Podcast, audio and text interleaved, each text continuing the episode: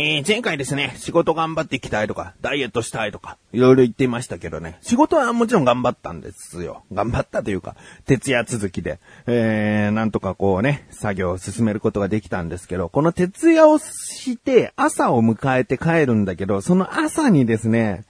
うーん、マクドナルド行っちゃうっていう、うん、毎回じゃないんだけど、2回行っちゃいましたね。うーん、その、なんつうんだろう、その深夜のさ、静かな中作業をしているところさ、集中力が増しててすごく、こう、はかどるんだけど、うーん、一つ、この、終わったら、マクドナルドで朝マック食べようっていうのを一個置いとくと、すごいモチベーションが上がってくんだよね。終わったら、終わったら一人で、えー、マクドナルドっていう、そのワクワク感を楽しみに、こう仕事をしていたもんで、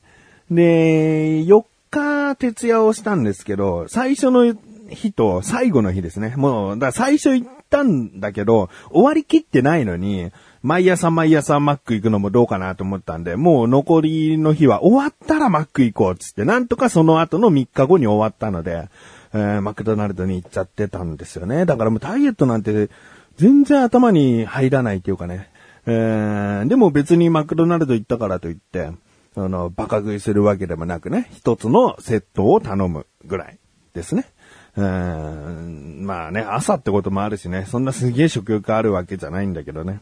その、まあちょっとね、えー、人々が慌ただしくなり始める朝にね、この一息ついけている自分のその、うん、まあ、ある意味優越感になっちゃうのかもしれないけど、うん、まあ僕は今さっき一仕事終えた後だしなっていうその感じでね、朝マックをいただくのがね、ちょっと楽しいんですよね。えー、まあまあ、しばらくですね、えー、そんな徹夜続きは、えー、落ち着くんですけれども、まあ今後そういったことがあるとね、最終日にはマックっていうのをちょっと置きたいな。あのなんか優雅な気分になれるのはね、なかなかないんでね。えー、ということで。ほら、やっぱりダイエットなんかしねえじゃねえかよって自分で自分を責めている自分がお送りします。菊池のなだらか向上心。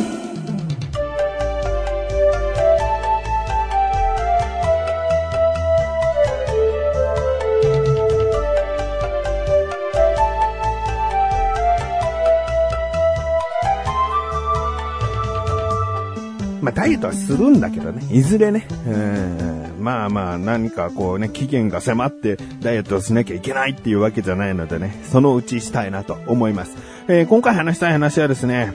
えー、モンスターストライクというスマホアプリゲームを僕はやっていると過去に何回か話していると思うんですけれどもね、こちらの4周年の記念でですね、とあるイベントが行われていて、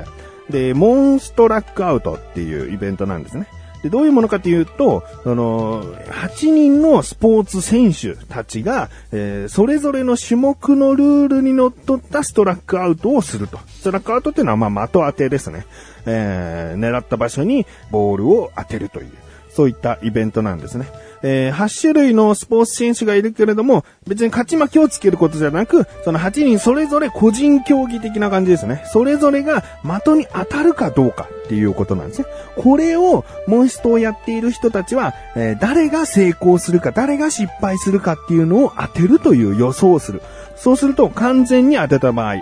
サッカーをやる人は外す、アメフトをやる人は当てるとか、そういうことを当てた場合ね、は3億円をその当たった人の中で山分けするっていうものらしいですね。まあ確率的には、その8種目を成功するか失敗するかを全部当てなきゃいけないっていうものなんだけど、まあ、種類っていうか、えー、無限じゃないよね。その、当て方が無限ではない。ので、えー、大体、平均的に予想がもし当たった場合は、うん、1万8000円から2万円ぐらいのその金額あたりが当たるんじゃないかと。もちろん、その予想総数が多ければ、その2万弱からは少なくなるし、思いもよらぬ結果になった場合は2万どころか、もしかしたら10万とかいくのかもしれないということですね。えー、これを聞いてですね、あれ？なんかそんなの前あったなってね、思った方はですね、えー、この番組でも予想をしたんですけれども、干支のレースを、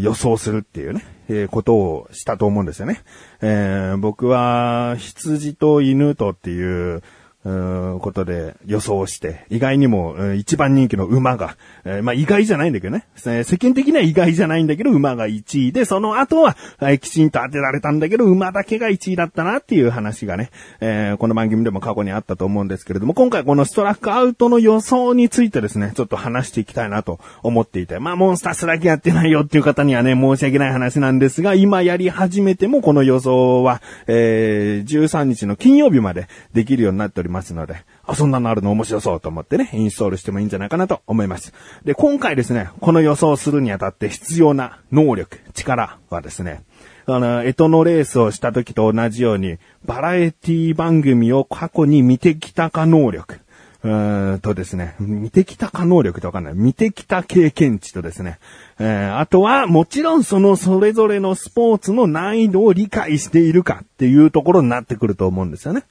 うーんその的を当てるということに対して、すべてそのスポーツでは必要な能力かもしれないけども、実際試合とかでは行われることじゃないから。うーん難しいですよね。だからダーツを当てる、ダーツが当たるかどうかっていうことじゃないからね。えー野球選手がその的を当てるっていうことはしないもんね。えーもちろんそのキャッチャーミットめがけて投げるってことはするんだけど、的に当てるっていう、この感覚はですね、なかなか難しいところがあるみたいでね。まあ過去にそのストラックアウトって言えば野球がね、すごくやられていると思うんですけれども、野球とサッカーね。えーなかなかパーフェクトで9枚全部抜くとかね、そういうことをされた選手少ないと思うんですよね。だからそれほど、うん狙ったところに投げるっていうことは、うんプロの選手でも厳しいということになるんですよね。えーでは早速、その8種類のスポーツをね、ダーッと言っていきます。野球、サッカー、アメフト、ハンドボール、えーゴルフ、バレーボール、テニス、ラグビーという8種類のスポーツになりますね。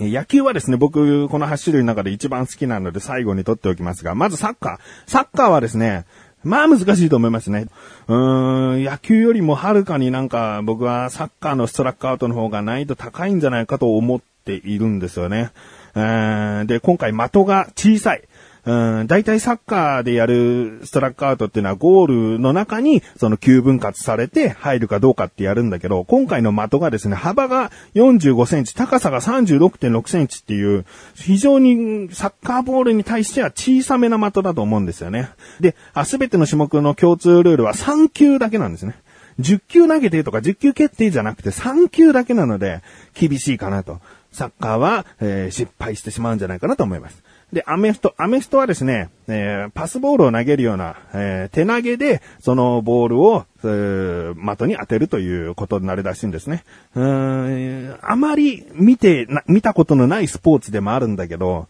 この、挑戦する選手がかなり有名な、アメフト界では有名な選手らしいので、えーこれはですね、僕の予想は成功するんじゃないかというふうにしました。で、ハンドボール。ハンドボールは9メートルだっけな。えー、ハンドボールって、ジャンピングシュートみたいな感じで手で投げて、えーゴールに入れたりするらしいんですね。で、今回もその投げ方で的に当たるからしいので、実質この9メートルからジャンプしたらですね、だいたいもう7、8メートルぐらいの場所から当たるかになると思うんですね。ジャンプしてそこまで近づくから。そこからだったら、まあ当たるんじゃないかなっていう感じですね。ハンドボールもかなり正確にシュートしているような印象があるので、えーこれも成功するかなと。で、ゴルフですね。ゴルフは難しいなと。ボールが小さいのに対して的は大きいという感じなんですけれども、まあ、距離は9メートルらしいですね。そこからアプローチショットっていうんですかね。えーまあ山なりにこうパコンってこう、打った球を当てるんですけども、これがですね、えーなぜ難しいか。テニスとかと同じ理由になるんですけれども、今回的の高さ、位置がですね、えー2.4メートルの高さにあるんですね。で、この高さに対してぶつけるっていうことが、このゴルフの場合あまりないんじゃないかな。この高さに打とうっていうことが、この微妙な2.4メートルの高さに向かって打つっていうことが、なかなかこう難しいんじゃないかなと。いくらプロのゴルフ選手だとしてもですね、そういったことをしていなければ、うーんまあ練習はね、すごいしてくるとは思うんですけれども、3級ですからね。えー、10球以上あるなら可能性あるのかもしれませんが、3球だと難しいんじゃないかなという感じですね。で、テニスもそれと同じ理由で、テニスってサーブを打つとき非常に正確なイメージ。例えばじゃあ空き缶を置いてここぶつけてくださいって言ったらなんかサーブでパチーンとこう当てるような正確なイメージがあるんだけど、これも2.4メートルの高さっていう条件は変わらないので、この高さに対して狙って打つっていうことが、このスポーツをしていて日常的にあるのかどうかっていうね。その地面の位置に当ててくださいだといいのかもしれないけど、この高さに対して狙っていくっていうことが結構難しいんじゃないかなという感じですね。で、バレーボール。バレーボールはハンドボールと似た感じで、まあ、えー、手で弾くのでね、直接持って投げるのとは違うんですけれども、まあ、バレーボールは高さある程度ね、2.4メートルっていう高さが、えー、ネットを超えるか超えないかっていう、その想定の高さに近いような気がしてですね、その高さに向かって打つっていうことには慣れてらっしゃるんじゃないかなと思ってですね、これは成功すると。えー、で、ラグビーですね。ラグビーはですね、これ、足で蹴って当てるらしいんですね。で、ラグビーボール初心者だったら、もう蹴ってまっすぐ飛ばすことなんてことすら難しいのは知っているんですけども、まあ、プロの選手でもですね、なかなかやっぱ蹴って当てるということが難しいんじゃないかなというね、えー、感じで。最後は野球。野球も、正直言って、今回挑戦するのが石井和久選手で、現役引退してですね、しばらく経っている選手なんですけれども、まあ野球はね、難しいですよね。うもう、現役バリバリのエースと呼ばれている選手だったとしても、9枚抜きとか、すべて正確に狙った場所に投げ込むということは難しいというイメージがあるので、今回たった3球でそこに当てるというのは難しいのかなと。思ったんですが、今回の高さがやっぱりね、僕、ポイントだなと思ってて、2.4メートルなんですよね。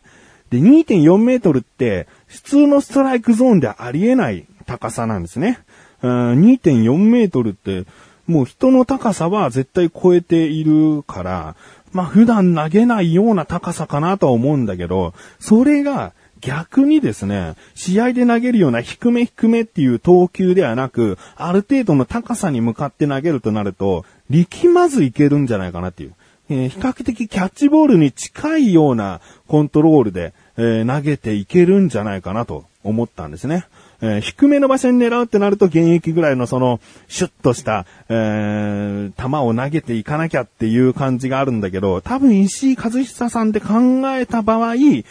るく方法に投げるんじゃないかなと。もう確実にその的に当てますよっていう投げ方をするんじゃないかな。それが、えー、しっかりと決まって僕は、まあ野球成功すると。まあプロ野球ファンっていうのもあってですね、成功してほしいも込めて成功すると。ということでですね、僕の結果は成功する種目が4、失敗する種目が4という半分半分にしました。この4勝4敗というね、それすら当たった場合はゲーム内でオーブというものが、えー、もらえるので、えー、まあそれが最低でも当たればいいかな。野球は失敗したけどサッカーは成功したっていう、他は全て当たっていたっていう場合でもご褒美があるので、まあなんとかこの予想で僕が成功すると思っているのは野球、アメフト、ハンドボール、バレーボール。ということで、気になるという方はですね、モンストラックアウトと検索してみてください。